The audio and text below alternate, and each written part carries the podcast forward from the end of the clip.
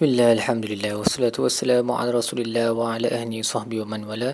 InsyaAllah dalam episod kali ini kita akan membincangkan tadabur bagi muka surat 508 Surah Muhammad ataupun surah Al-Qital ayat 12 hingga ayat 19 Baik, Allah menyebut dalam ayat ini tentang orang beriman pula sebab ayat sebelumnya Allah menyebut tentang bagaimana orang kafir akan dimusnahkan kerana mereka tiada maula.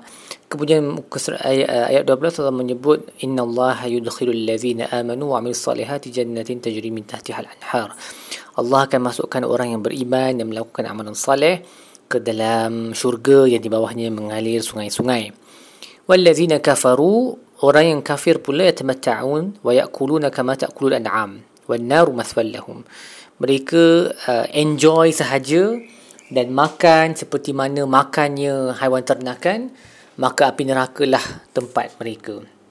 Dan kita dah tengok something similar to this dalam surah Al-Ahqaf sebelum ni uh, di mana Allah berkata uh, kepada orang kafir pada hari kiamat nanti bahawa mereka telah habiskan semua portion of enjoyment semua kota untuk kegembiraan mereka dah guna habis semuanya di dunia ni maka tak adalah tinggal untuk mereka pada hari akhirat. So this ayat is similar. Mereka enjoy sahaja dan makan sepertinya makan makan uh, makan seperti uh, haiwan ternakan punya kerja yang makan duk kunyah kunyah all the time kan? Uh, seperti mana yang disebut oleh Imam Al-Qurtubi um, laisa lahum himmatun illa butunihim wa furujihim. Tak ada mereka tak ada concern. Concern mereka hanya penuhkan perut dan uh, enjoy khususnya daripada aspek uh, kemaluan lah benda-benda yang melibatkan zina dan sebagainya dan Nabi SAW sebut dalam sepotong hadis yang terdapat dalam Sahih Muslim dan Sahih Bukhari bahawa orang beriman makan dengan satu perut sahaja manakala orang kafir makan dengan tujuh perut. Eh, dan dalam hadis yang lain Nabi sebut lagi orang Islam, orang orang beriman ni anak Adam ni dia boleh hidup dengan makan beberapa suap sahaja. Uh, dan tapi kalau dia nak makan juga dan sepertiga untuk nasi eh, sepertiga untuk makanan sepertiga untuk air sepertiga untuk udara uh, kerana tak ada apa uh, tak ada vessel ataupun bekas yang lebih teruk yang diisi oleh anak Adam melainkan perutnya sendiri dan pada hari ini terdapat banyak adalah kajian yang menunjukkan bahawa cara kita makan dan apa yang kita makan dia bukan setakat memberi kesihat, uh, kesan terhadap kesihatan kita uh, in terms of metabolic diseases macam obesity ataupun diabetes itu, itu memang dah maklum lah lama dah. Uh, tapi dia juga memberi kesan dengan cara yang mungkin selama ni kita tak sedar iaitu dia uh, mem- mem- mempengaruhi komposisi Uh, bakteria dalam kita punya usus tu. Dan dah terlalu banyak kajian sekarang menunjukkan kaitan antara uh, kandungan bakteria usus yang sihat dengan kesihatan badan keseluruhan, even kesihatan mental pun. Um, autoimmune diseases pun ada kaitan dengan kesihatan usus kita. Penyakit mental pun ada kaitan dengan kesihatan usus kita. So, you have to eat little and eat more plant-based foods lah. Makanan yang uh, lebih berdasarkan tumbuh-tumbuhan yang banyak serat. Sebab serat tu adalah makanan kepada bakteria yang bagus dalam usus kita dan kita nak banyakkan bakteria yang bagus ni. Dan makan sedikit lah makan sedikit memang kesan dia pun dah ditunjukkan dalam banyak studies banyak uh, kajian bahawa orang yang uh, calorie restricted ni mereka um, mereka awet muda dia punya dia menghidupkan jin-jin dalam badan. Bukan jin yang hantu tu eh. Ni jin uh, genetik kita yang berkaitan dengan tissue repair dan regeneration. Jadi badan kita sentiasa awet muda provided uh, makanan tu balance meal lah. Dia makanan yang seimbang bukan uh, sampai kita starvation tu tak boleh lah. Tapi the point is kita jangan melampau lah dalam makan. Sebab melampau dalam makan uh, enjoyment tapi khususnya Allah sebut makan dalam ayat ni adalah sifat orang yang tak beriman dengan hari akhirat dia uh, ayat ni dan hadis-hadis Nabi yang berkaitan menggalakkan kita untuk hidup dengan cara yang zuhud. Whatever extra that we have is to, to be given away. Dan bukan untuk kegunaan enjoyment sahaja. Takut nanti kita habis kita punya portion di dunia ni tak dapat apa-apa pada hari akhirat seperti yang kita dah bincang dalam surah sebelum ni. Kemudian Allah um, menyebut sekali lagi bagaimana umat-umat dahulu yang jauh lebih kuat pun telah dimusnahkan oleh Allah dan mereka tiada pembantu yang dapat membantu mereka Uh, dan kemudian Allah sebut tentang uh, sifat sungai-sungai yang ada di syurga yang disediakan untuk orang muttaqin. Ada sungai yang air, uh, pure water yang tak berubah, tak akan rosak.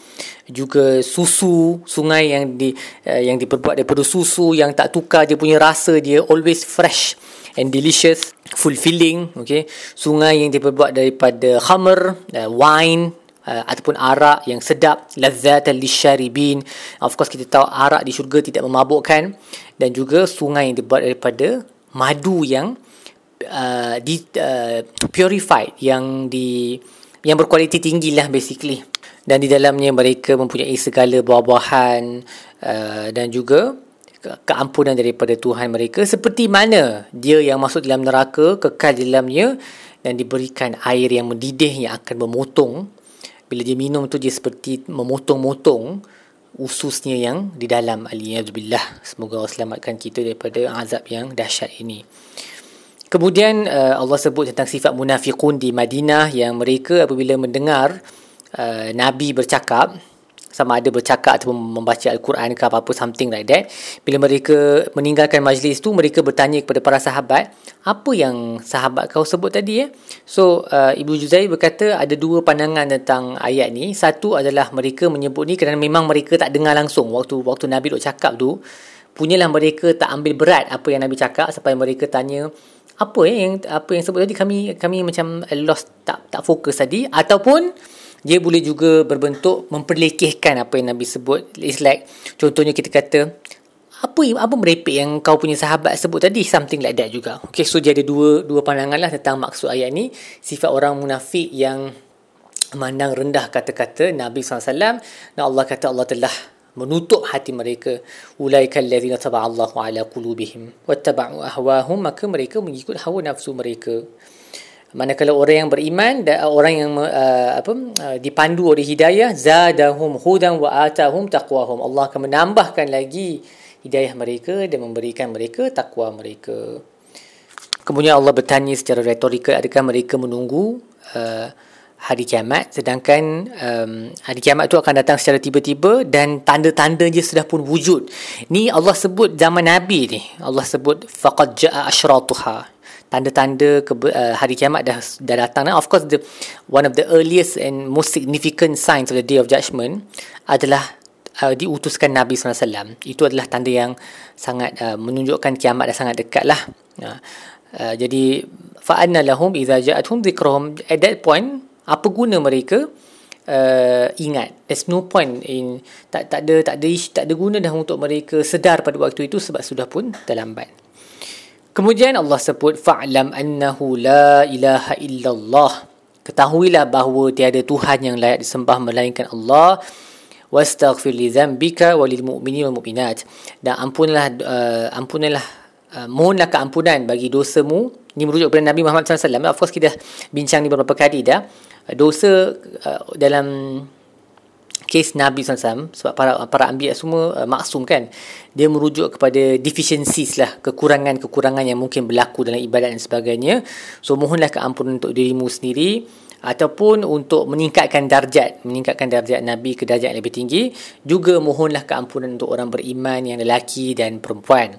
Uh, para ulama menggunakan ayat ni untuk menyebut fadilat uh, beramal selepas berilmu. Sebab di tempat-tempat lain dalam Quran pun seperti yang Imam Al-Qurtubi sebut Allah sebut juga i'lamu annamal hayatud dunya lepas tu sabiqu ila maghfirati rabbikum. So dia mula dengan ketahuilah maksudnya uh, seek knowledge know um, um, maksudnya memberi penekanan kepada ilmu itu lepas tu amal. Juga wa alamu annama amwalukum wa auladukum fitnah. Lepas tu fahdharuhum so ketahuilah you must know first. Lepas tu baru berwaspadalah dengan anak-anak dan isteri yang menjadi sumber fitnah contohnya.